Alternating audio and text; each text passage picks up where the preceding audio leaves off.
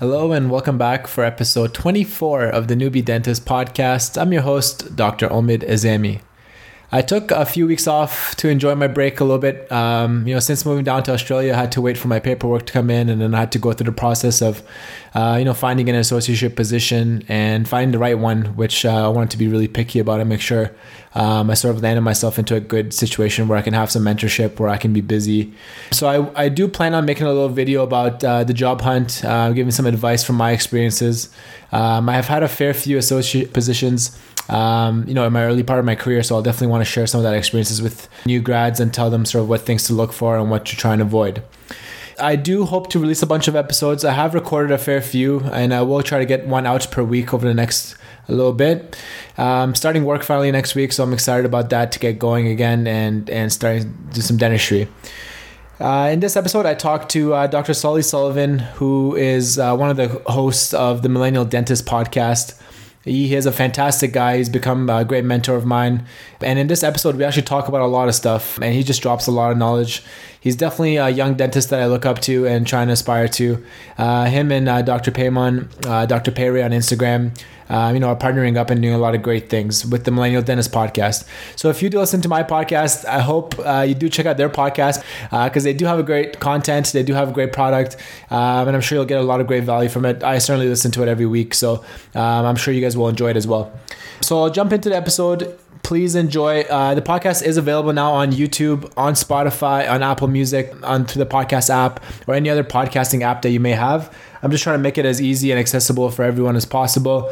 Uh, I uh, hope you guys enjoy the podcast. Stay tuned. There is a lot of great episodes coming up and with a lot of fantastic speakers that you'll know really well, um, especially if you're active on the Instagram community. So without further ado, we'll jump in and enjoy the episode.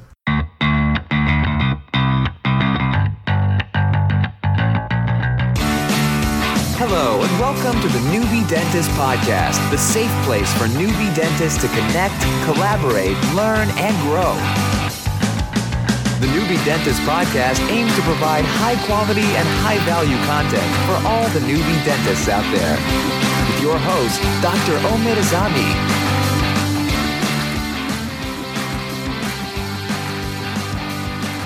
So I'm here with uh, Dr. Sully Sullivan out of uh, Nashville, and the host of the Millennial Dentist podcast. Uh, I've been wanting to talk to him for a long time. I'm a big fan of his, and he's one of the main reasons actually uh, in his podcast that I got into podcasting in the first place. Um, I actually remember I was at the gym and I was listening to the Howard Farran podcast, and you came on, and uh, just like the way you talk and how enthusiastic you speak and everything is really motivating. And I was like, man, like I really need to get my own podcast going and start that up. Uh, so I'm really happy to be here with you. I'm excited to kind of uh, dive into a few topics.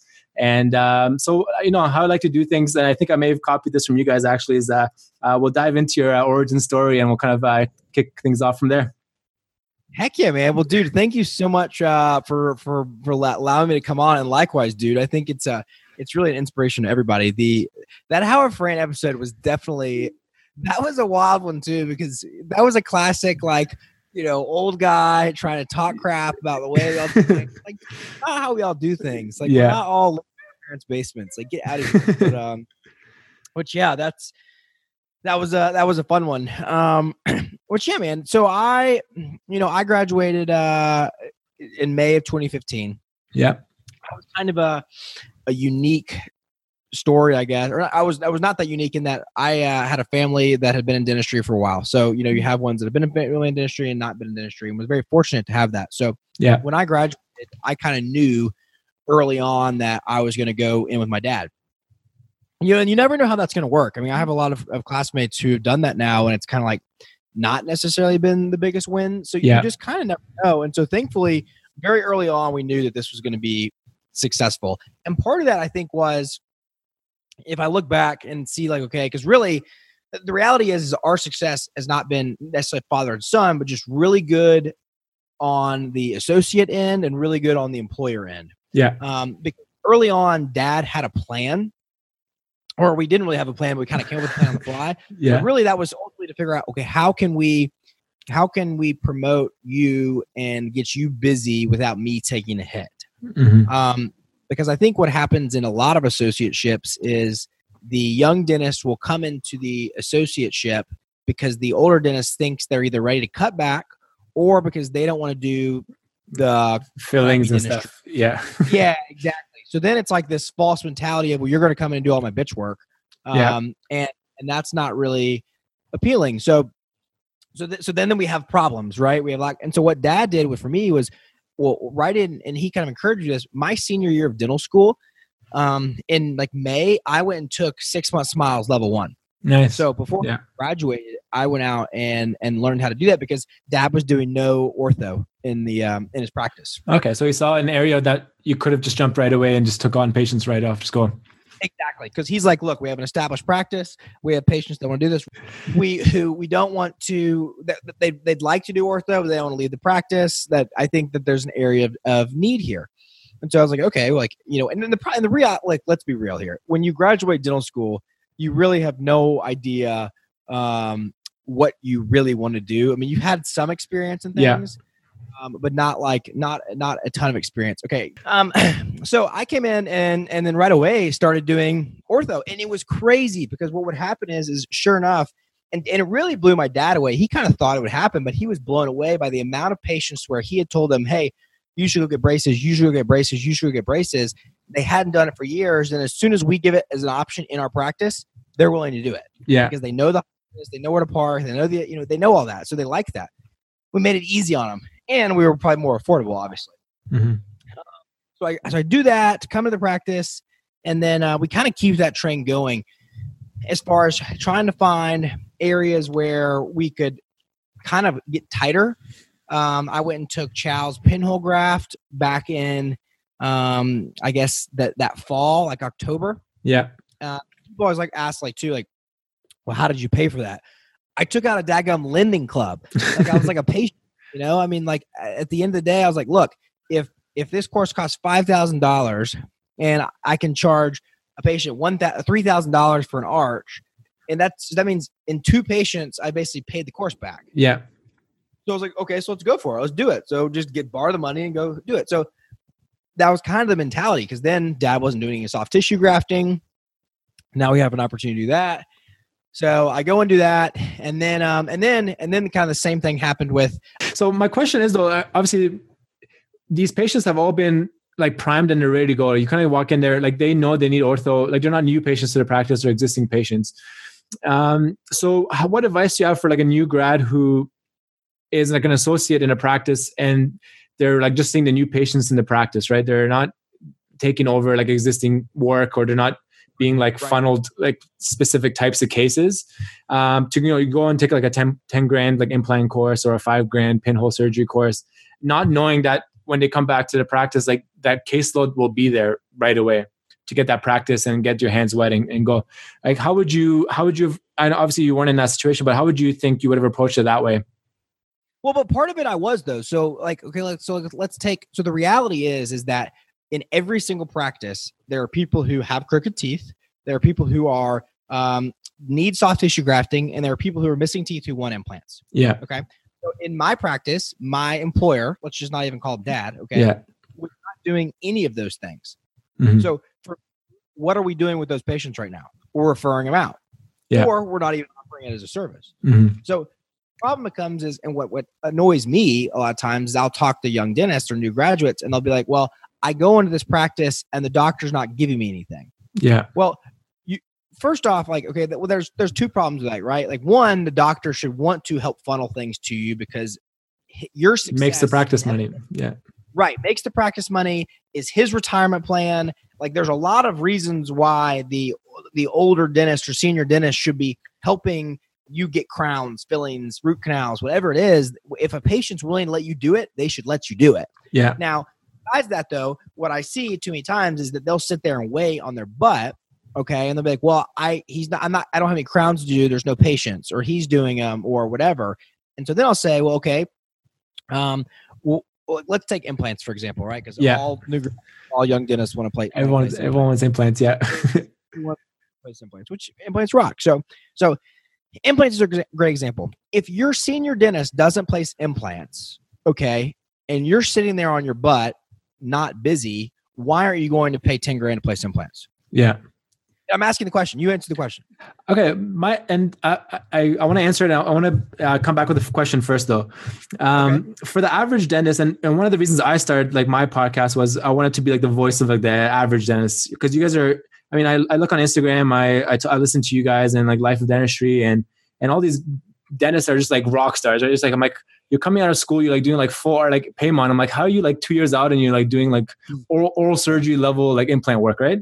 So I'm I'm like sitting in my office, like I'm a new grad, I'm like struggling to do like a MOD, like have like an open contact. I'm like, and I'm looking across the border and I see you guys like placing implants. I'm like, how are they like confident enough? How do they have the skills to do that, right?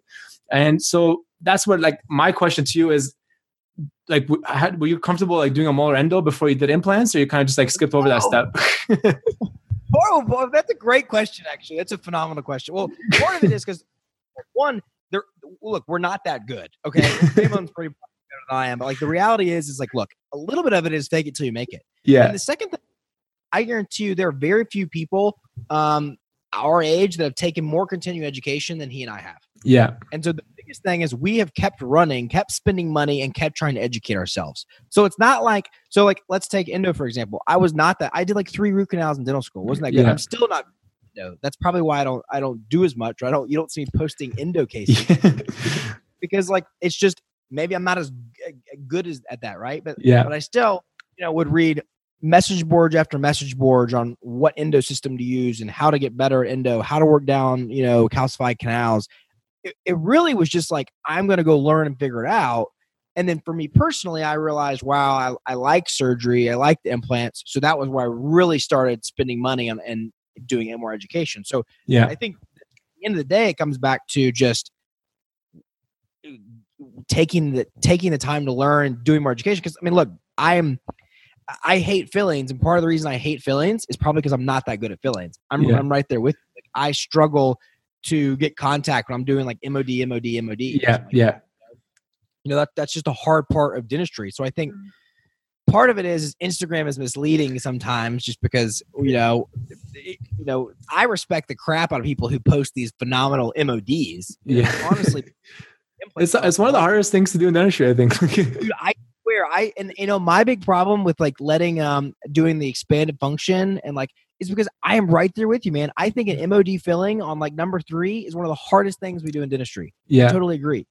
Um, and so, so yeah, I think that it's not. Well, first off, don't feel bad if you're listening and you suck at those things because the reality is, is I think that's really hard. And two, you know, I'm probably a little bit of a culprit of why am I not taking more CE on MODs? Yeah, you know, like I think that's a big thing. I was like, I probably, I actually had that conversation with my dad today. I said, I said we're you know we're doing all these removable dentures and more fixed stuff, and we're trying to do more implant prosthetic stuff. And I said, yeah.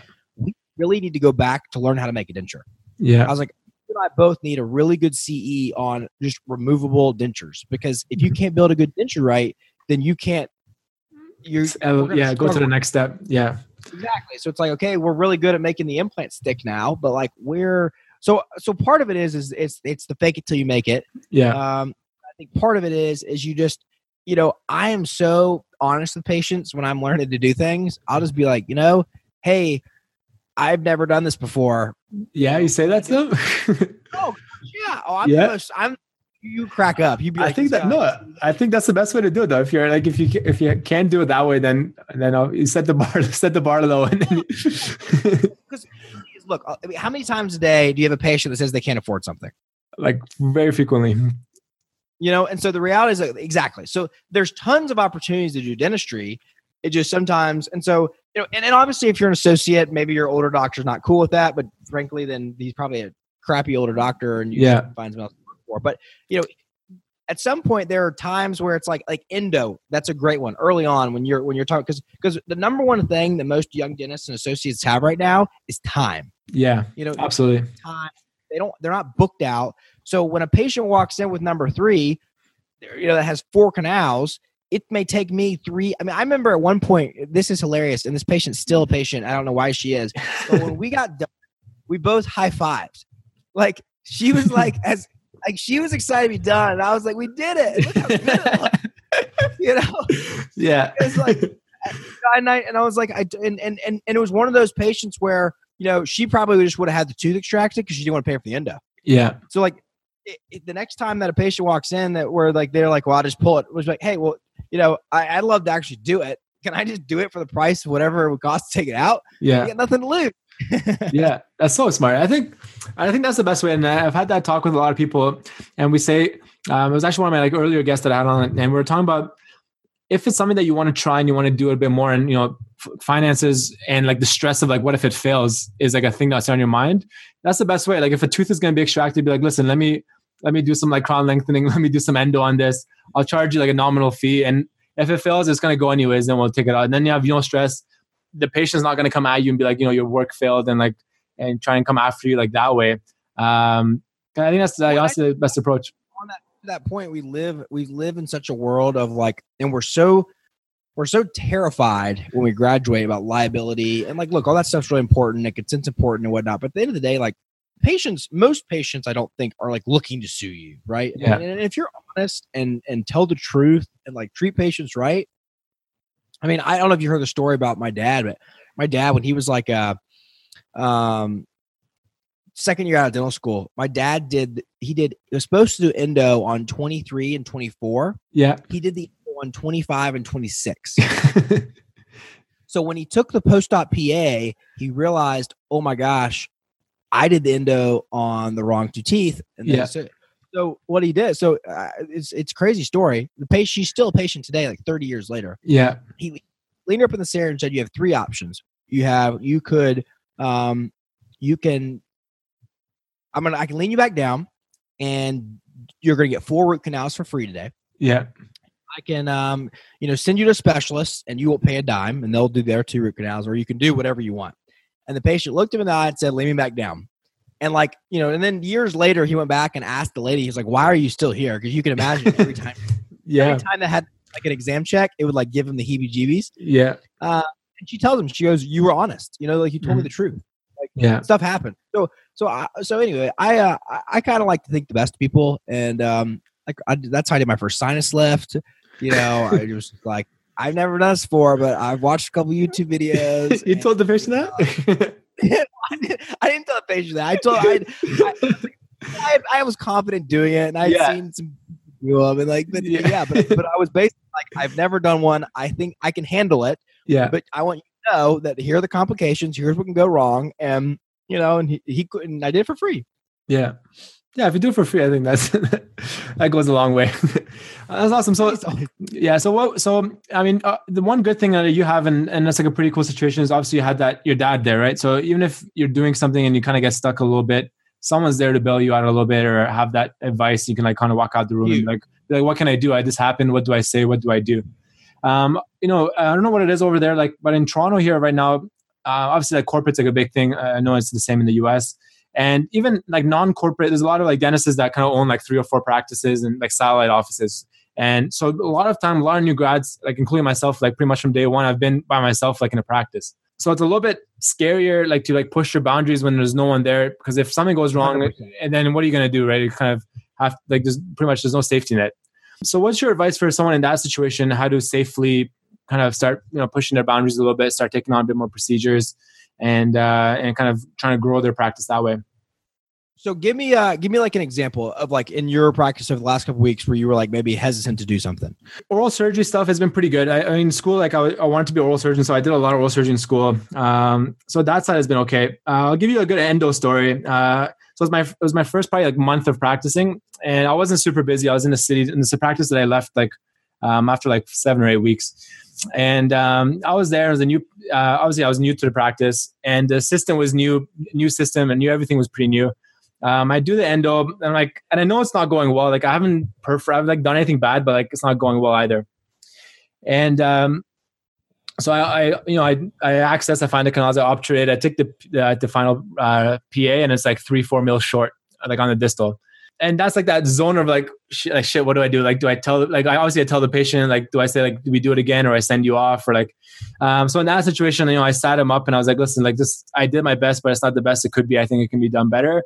Um, so like, I won't charge you, and we can send you to a specialist, and they can like do it better for you. if that's if that's what you want. And he's like, yeah, no problem. And obviously it wasn't an issue.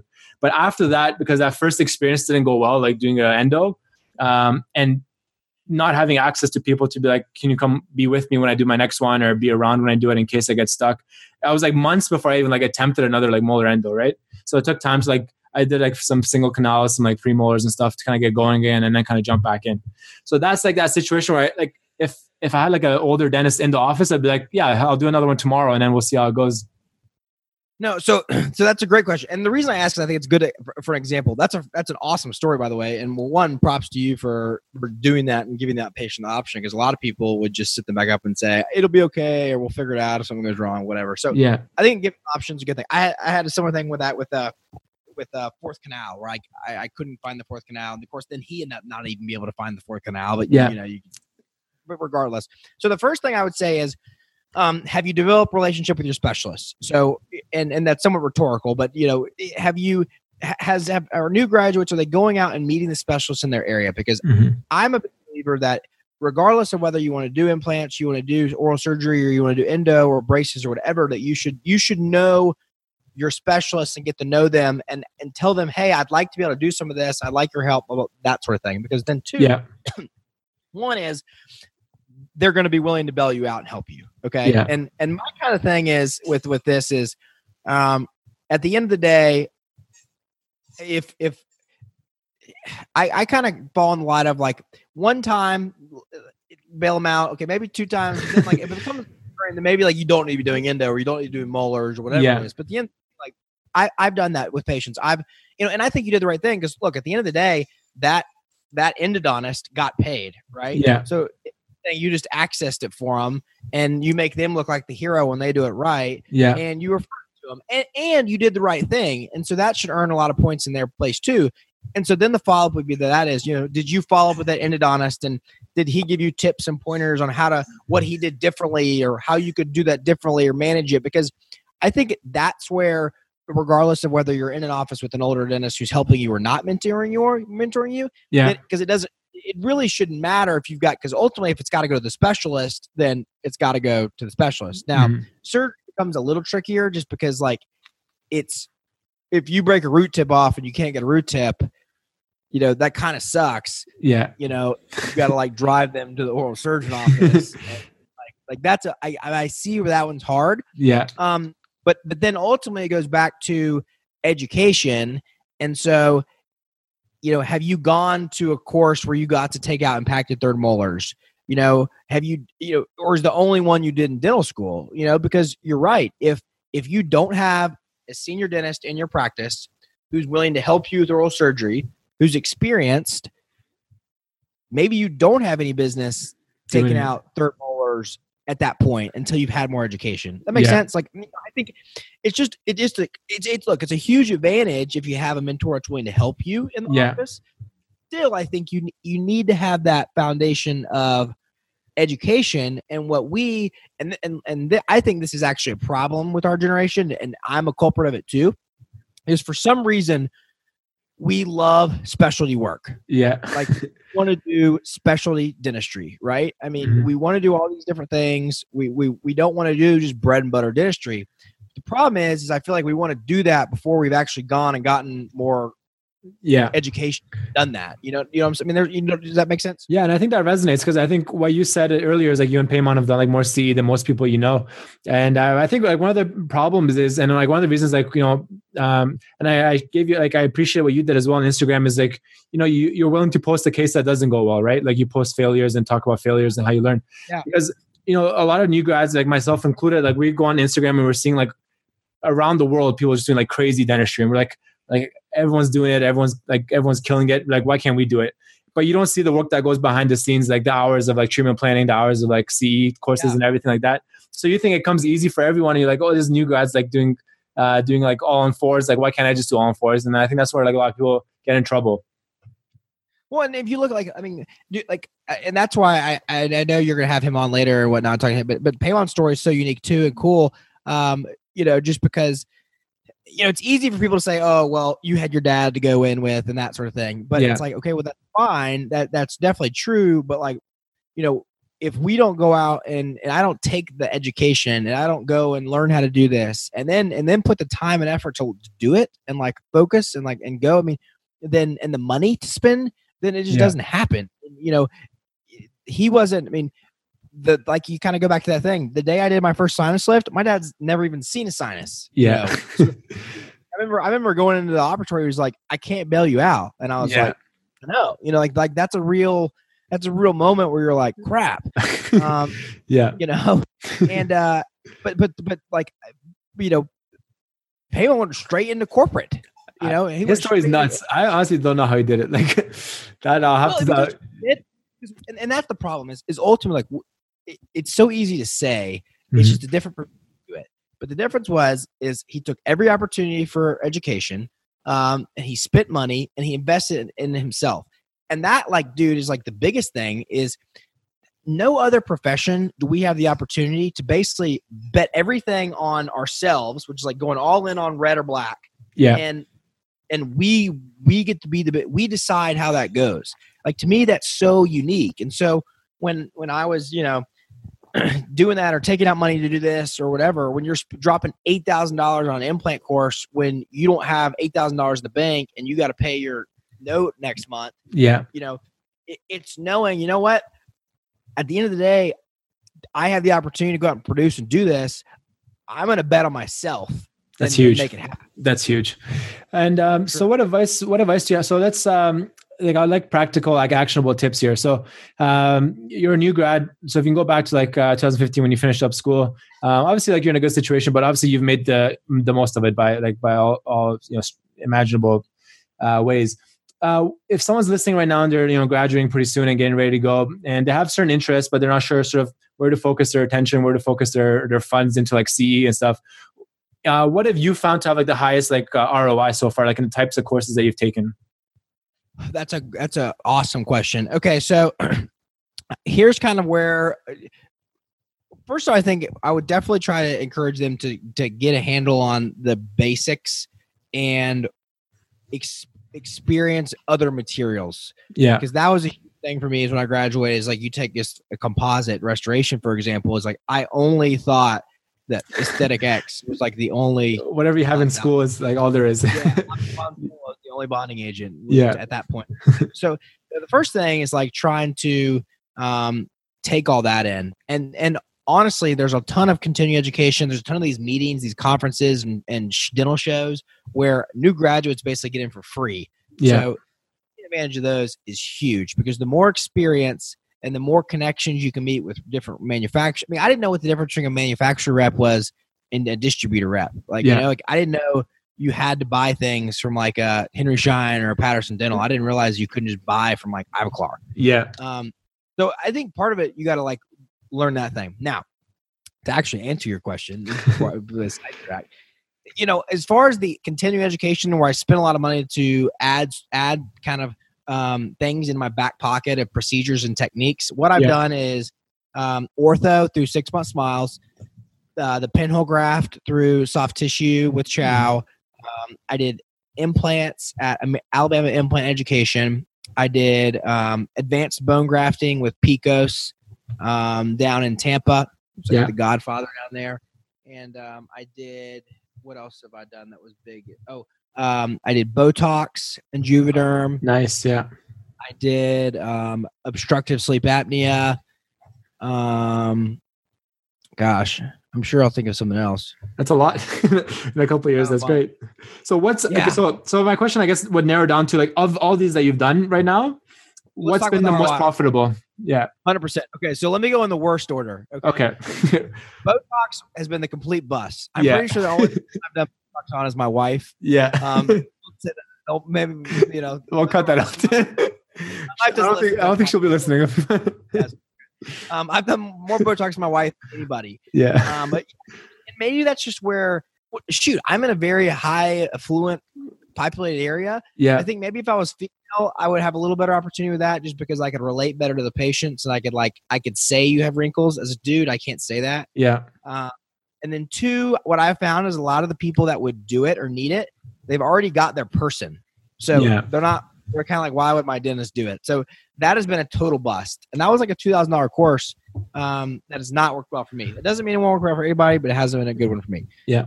Um, okay, then I would probably put um, braces and the pinhole graft kind of in a similar deal. Yeah. You know, ortho, I just don't love. Um, it was very profitable early on. A lot of patients want to do it, and it can turn an ROI really quickly. That course, I think, as a new graduate, only cost me like five hundred dollars. Nice. Um, and so your first case pays for your course and your materials. So did you like so after like I did the Invisalign course and after I did that like I I I don't know if it's just maybe like I'm not as confident like clinically. I was like I don't feel like after like one half a day like Invisalign course I don't feel confident like walking in on Monday and be like all right let's do this. Like I'll send the ClinCheck and just approve it. Because like I'm I'm so worried about like the dire consequences of like if the treatment doesn't go right even though it's like pretty much like idiot proof at this point like uh, they've done it pretty well. Um so like and you said your dad didn't do ortho like so that's one of those things that maybe he couldn't like mentor you on right there was none. There was no mentoring there. Yeah. So, what was about Six Month Smiles was, um, and it's actually funny. I don't know if Invisalign has this or not. Sorry, we didn't speak on it. the um, Six Month Smiles has like a big message board when you Yeah. take that so it's a two day course, which is, which is nice, and it was a pretty it was a pretty extensive actually. You know, it is wires and stuff, so it's actually some good ortho foundation yeah um, that you can days. And then they have an online messaging with a bunch of their doctors. Yeah. So my first like 12 cases, I literally just took all the pictures they told me to take. I posted them on there. And like each month I would take the pictures and they would tell me what to do. yeah So literally it was like it was kind of like a joke. I I was like the assistant where I would post the pictures on there and then they would say cuz look, I mean the reality is is you have a way smarter listener. You you're you're way smarter than I am. I I am I just I just try to utilize and maximize all the smart people around me. yeah So if if I'm gonna if I can post a case on there and they can tell me exactly what to do, where to put the bracket, how to bend the wire, what to use here, and then at month one they tell me the same thing. Month two, next thing you know, they're moving and doing it. So that was a huge help. So literally they would walk me through, and then if I get to a point where like this isn't moving, what should I do? They'd be like, well, try this. yeah So that was helpful. Um, the negative to, and then and then um, and so I'm sure Invisalign community may have that too. But then I would tell you, well, why don't you just start with like a lower anterior case where yeah it's just like, like, one, a one tooth out of line. Like that's you can do that. It's Yeah. easy. The um, but the, the negative to any ortho is it takes a long time. mhm. Even if they paid me all up front, they may pay me three grand or whatever, um, or thirty thirty hundred dollars, whatever you're paying. Um, then I got to see them like twelve more times. yeah That kind of sucks because I was like, even though it's a lot of my assistant's time, it's still a chair and still Yeah. so it's still time. So like early on, what was I? I had tons of time. I wasn't Yeah. busy. Ortho was really good for me because it helped me get more profitable. It helped me make more money to afford more CE. Mhm. You know, it's all about getting off the ground. yeah Then yeah now I'm I'm doing less and less ortho. One because I don't love it. Two because um, it takes a lot of time. Yeah I guess really I just don't love it. It's very it's profitable. It's, it's yeah good, I if- just you gotta like what you do like yeah like you like- yeah, everything's not for everybody. yeah Um, and, then, you know, and I've been doing all the 3D printing and aligners and trying to like figure that out. I, I'd like to move more to aligners just because, um, you know, it will. Uh, it's less chair time. Now, all that's to say, I'm going to level two in London in May.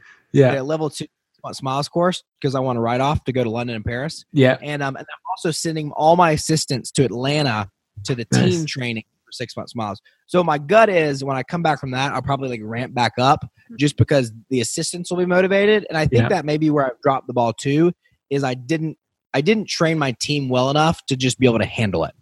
Um, so that's that's the ortho side. Now yeah pinhole. Okay. Pinhole was kind of very similar. I came out of the gate and I was like, let's pinhole everybody. Everybody needs pin.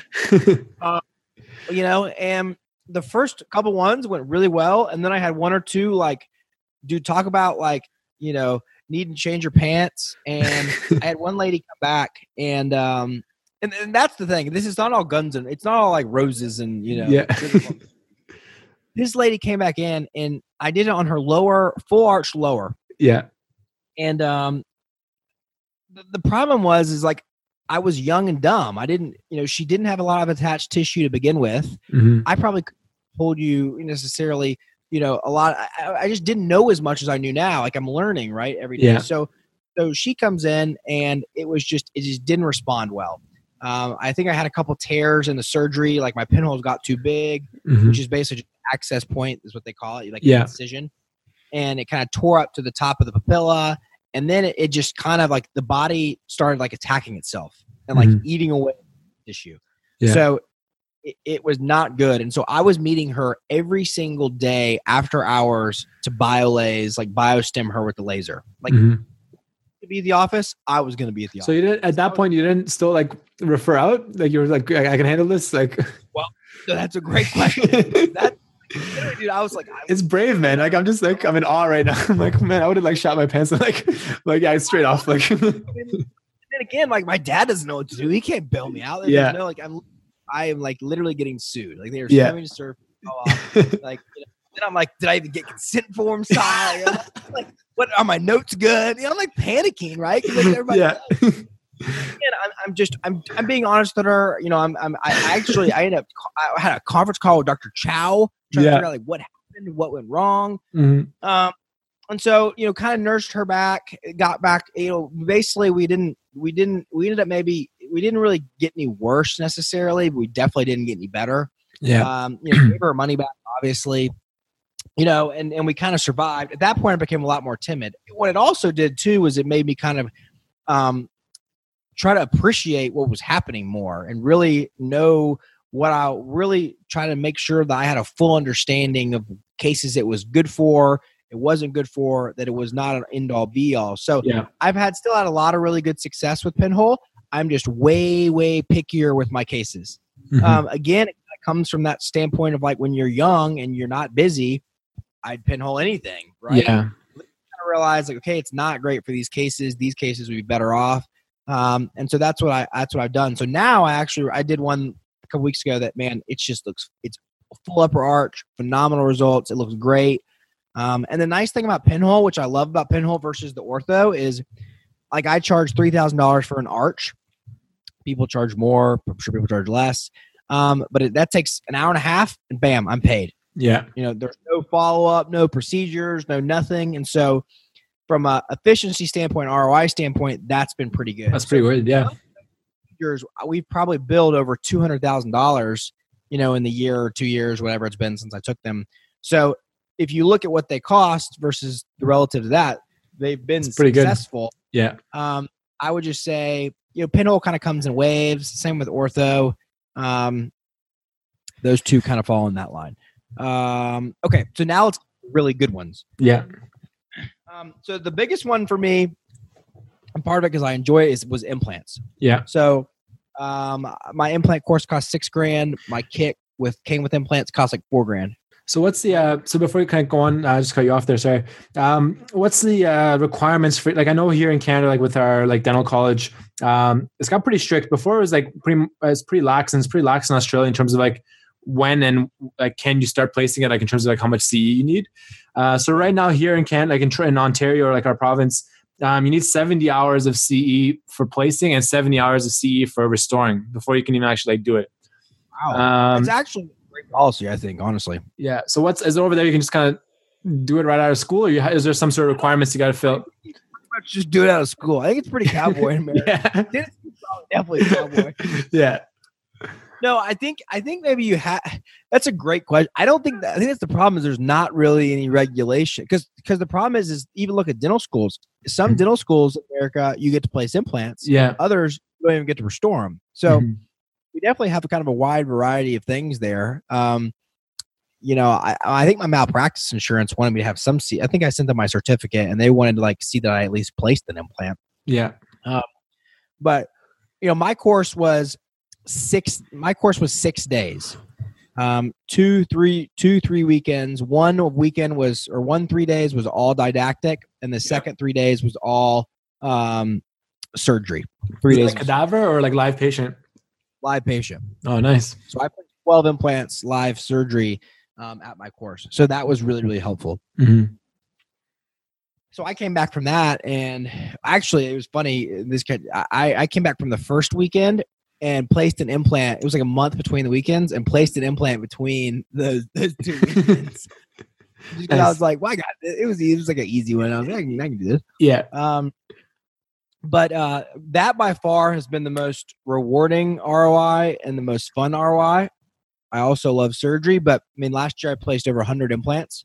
Nice. Um, so, you know, we charge $1,500 an implant. So that's, you know, 150,000, I think, right there. yeah. Um, and then you think about all the implant restorations that go on that, the abutments, all that stuff, that adds up really quickly. The amount of bone grafts and other things that kind of go with the implant. So just that whole workflow has been huge. Um, I'll kind of piggyback that on like what's been the most ROI for a practice or a practice or equipment that you could buy. Gosh, man, cone beam, I wouldn't practice without a cone beam Yeah. Just because the amount of dentistry we diagnosed and the amount of implants that's allowed us to place is, you know, insane. And so, um, And uh, you have a you have a three D printer too, is that right? Uh, the practice now. Yeah. So do you do your sur- uh, surgeries like freehand, or you always like you all about guides and stuff? I'd probably do, I say I do 60% freehand, 40% guided. Okay, nice. Um, and I'll tell you a, a piece of technology that I just, that is definitely more, I mean, it has some good ROI with surgical guides and I think it's fun and it's exciting. It's, and it's not that expensive, but as far as like something that doesn't necessarily, I think have the ROI or, or, or excuse me, maybe just, maybe just doesn't work in the, the busy workflow like everybody wants to think it is, is 3D printing. Yeah. Look, it's here, it's coming, it's going to be better. But Mhm. everything you see on Facebook and Instagram, I think is way more glorified Yeah. in the 3D realm. So that's the yeah, that's the next thing I want to ask you. Like obviously, I know you're pretty big into like technology and all that stuff. Um, so like I know you guys have a CEREC and you're pretty like pretty heavily using that. So what's like the and you said the CBCT. Like what's the main like? So I mean, obviously, like most of my listeners aren't like practice owners at this point, but if they're thinking about it, like adding technology to their practice or speaking to their um, you know their boss about getting some stuff in the office, like what's the main thing that you would say you would recommend like technology wise to add to the practice to kind of help them out? So I'm very passionate about this part. So cone beam 100% is the number one thing I think that people should buy. Yeah. Okay, for a couple reasons. One is if your practice is trying to grow, cone beam produces more dentistry Mhm. because you find more dentistry to do. You see more root canals. You see more bone grafts. It opens up sleep apnea. Um, you do more implants. It's just it just multiplies everything. So do you do it? Uh, sorry. So when you have a new when you have a new patient in the office, what's your like uh, protocol now? Do you just do a CBCT instead of a pan? Bingo. Every every new patient in our office gets a cone beam and four bite wings Yeah. every time all day. What if they don't That's pay it. for it? I don't give a crap. I'll give it away. Yeah. You know, we pan for it because it generates a pan Yeah. But every single day because I will diagnose because to me it's a loss leader, right? Like I'm Mhm. trying. I mean, I view hygiene completely as a loss leader. I mean, some people are all about making hygiene, making this big profit center, and it is profitable. But to me, it's all about what can that thing and what can that area diagnose dentistry for what really produces, which is me. Yeah. um, or the other doctors. The the the biggest thing that I don't understand and why there's such there's such a daggum fetish right now in our industry is everybody wants scanners hmm and like what the heck is the ROI on a scanner? yeah. I mean seriously, I'd like ask you the question: What would It what's the biggest ROI on a scanner? Not. I just nothing. I think it just like makes your life easier sometimes, or like it's just like a cool tool to uh, cool, cool toy to have in the office. But it cracks me up because like because I don't think people think actually think about that because if you think about it, dentists are some of the most cheap people I know. I mean, I get on Facebook every like where can I get the cheapest cotton rolls? Like it's Yeah. literally rid- it's to the- where can I get the cheapest lab crown? yeah. Yet those dentists are willing to go out and buy a twenty thousand dollar scanner or thirty thousand dollar scanner. And it has like zero ROI. Now that now the listener right now is probably like, "Well, dude, it saves money on impression material." Like, Yeah. you know how many impressions you got to take before you save 20 grand? Like a yeah. lot, you know? Or they give me a discounted lab bill. It's like, well, yeah, I'm sure they do because they realize the writing is on the wall. Mhm. I, if there's a scenario I'm very anti passionate about, it's like, I don't understand the whole scanner, Scanner thing. Infatuation. you know, yeah.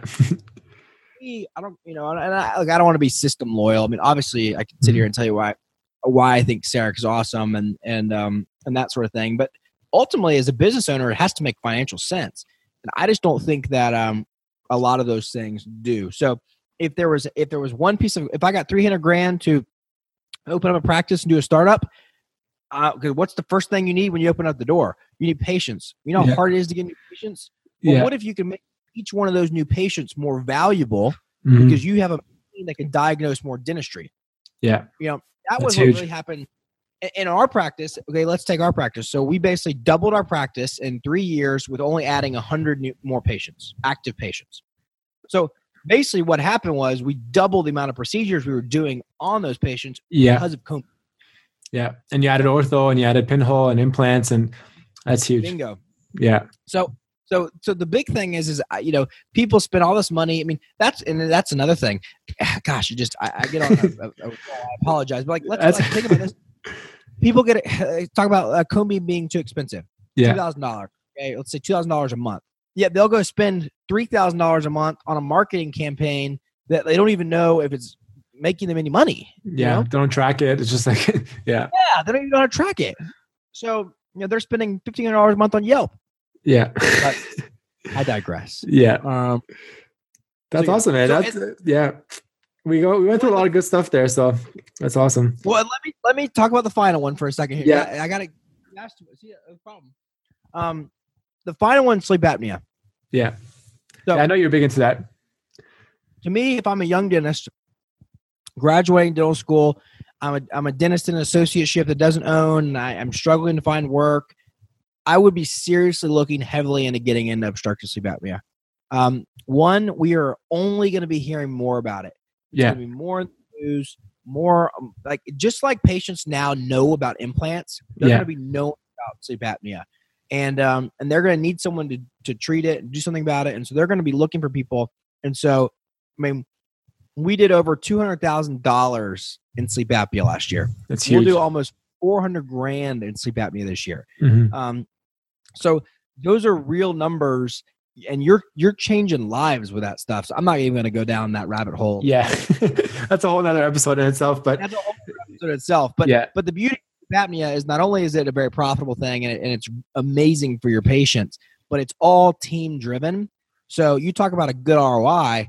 I'm not even in the room when that's happening. yeah. So you know the implant I have to actually be there and place it versus like sleep apnea. I just walk in and say, hey. So anywho, Yeah, that's awesome. All right, so the last thing I want to quickly just talk about before uh, before we wrap up here is um, obviously like you've done all the CE, um, you got all these uh, you know skills and and procedures under your belt, um, and obviously you're an outgoing guy. You're like you're a podcast host yourself, so you're obviously you're, you're comfortable communicating with patients, right? Um, what's like your main things that you've picked up, you know, in your you know few years of working now in terms of uh, case presentation, case acceptance, and like what you know, a couple quick tips would you have for someone listening who has like taken an implant course and you know they're struggling to get case acceptance into like placing implants for example the, the first thing I would say is everyone has to be themselves. Okay. Yeah. What works for isn't going to work for you. It's just going to work for someone else. Like in my practice, I'm beyond laid back, super personal, super open. It just works for me. Some Mhm. people, you know, I mean, shoot, I had a man bun three weeks ago, right? You yeah know, like it's going to be shirt and tie, classy, no jokes, very whatever, and that's going Mhm. to work for them. I think first off, find what works for you and don't try to be someone else. yeah Second of all, I would say um, learn that not every patient wants to know as much detail. They want to know like the main points, how to get it, what's the problem, how to fix it, what's it going to cost, and how soon. You know, we're all pretty much for the most part engineer mindsets. You know, just Yeah. by nature, and um, and such a small population of our practices are like that. So I think, and I see it myself.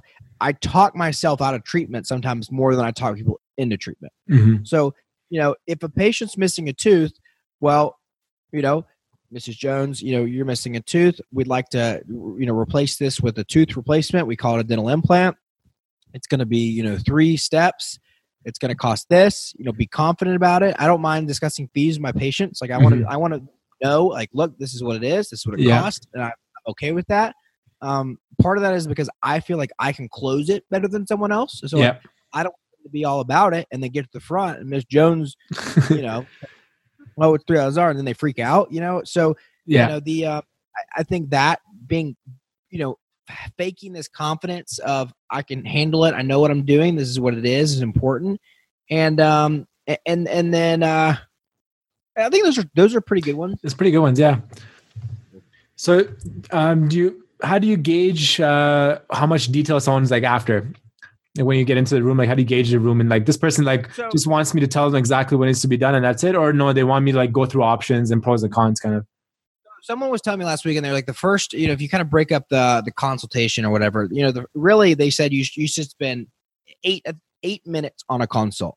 Mhm. Four minutes, you, you should talk nothing about dentistry, and I kind of agree with that because Yeah. in that four minutes you're going to find out very quickly what you know because if they're gonna if if they're some people want to they want to they're only going to buy dentistry from you if they like you Yeah. so right, so you figure out you need to build this rapport. If they start communicating with you and talking and it's fun and it's going, that four minutes may turn into seven minutes and only one minute about dentistry. Well, you only may need one minute at that point to sell the dentistry.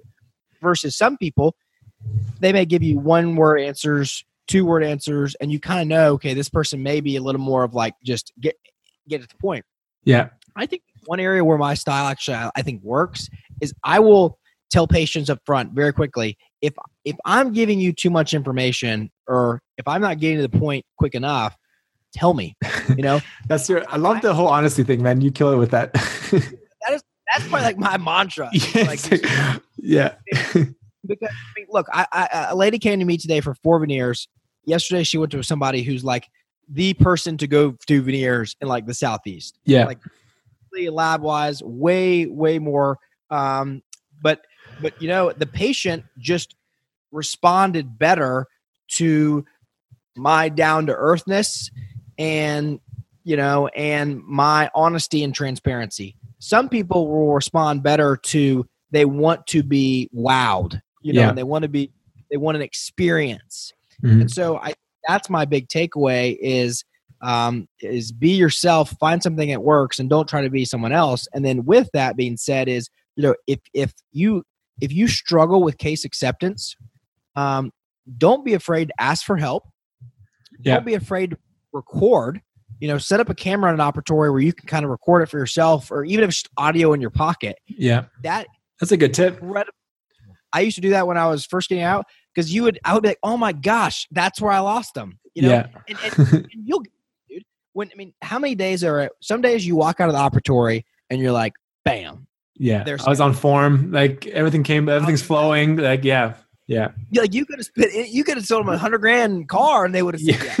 Days, I'm like, no chance they're scheduling. I didn't believe in it. They didn't believe in it. Yeah. Like it's just, just and so I think trying to focus on those days where you do it really well, figuring out what you're doing well. Um, and that's where I think recording yourself is a really like just carrying an audio recorder around and record those Yeah. conversations Yeah. goes a long way. That's huge, man. I think that's awesome. And I think one of the, the biggest things that I'm learning now is like, like you said, one is like you gotta take the courses so you have the skills and you have the confidence. Like if I'm talking to an implant about an implant to a patient and I know I'm like referring it out because I'm not placing it myself, like I'm not selling it. You know what I mean? I'm just kind of like, oh, you can use an implant here. It'd be kind of cool. Like if you want, I can arrange a referral kind of thing. Um, but I think if if you do a procedure and like you like love doing it and you're trained enough to do it, like you can sell that all day long. And I think people will see that confidence, or the, the team will see the confidence. It'll just like permeate throughout the whole office, and then like and then you're kind of off and running, which is pretty sweet. You know, I mean, like that was a that was a struggle with like sleep apnea when we first started. Was like until the team started seeing the um the impact it had on patients and the follow up and the stories. That's when things got on fire. Yeah, You know, so I think part of it is is like you know, and obviously this is hard for associates when you don't have control and that sort of thing. But I think you can still have conversations with your hygienists, like making sure that they're educated on the procedures you're wanting to do, that they understand the benefits of it. Because, like you said, if you don't value it and they don't value it, then it, it's just as casual. Well, you could do this. Well, who wants to do something? Who's going to come in your office and spend six grand on something that like they like? It's well, you could. no one wants your office really and spend money yeah, um, you got to create the value of why they need to do it. hmm absolutely. That's awesome, man. Thanks a lot. Uh, we covered a lot of good topics. I think people will get a lot of good value from this episode. It's been fun. Yeah we should we'll do it again for sure and uh so if you want to just plug your podcast I, I, obviously you got a big much bigger uh, listener base than i do but i mean some of the guys that i have listening may have not heard about the millennial dentist podcast uh, i'm a big fan i listen to all the episodes so if you want to maybe just uh, close up with a you know, little tidbit the elevator pitch about the millennial podcast and then uh, we'll wrap it up My boy uh, Paymon and then uh, Daniel Holsinger. We started this podcast about a year and a half ago. It's the Millennial Dentist Podcast. You can check it out, millennialdentist.com. You know, uh, we're on Instagram, Facebook, Twitter, all that stuff. Basically, we have a good time. and we, we do this. So we're just trying to keep up with this guy over here. You know, we, we talk about dentistry, solve all the world's problems, but uh, it, you know, it, it is what it is. I think I think the beauty, and I say this all the time, man. What a freaking fun time to be a dentist. The best, man. The, absolutely the I best. Mean, it doesn't get any better. Um, so if you're listening to this and you know you're down in the dumps of dental school, or you know you're having some older dentist kick you, and it's just hang in there um, and keep pushing and keep running because man, uh, it's just it's fun and and I'm having a blast. Awesome stuff, man. Sully, thanks a lot for coming on. We'll hopefully do it again sometime very soon. Definitely doing it again, and you're coming on ours soon. Yeah, so for sure. That'd be great.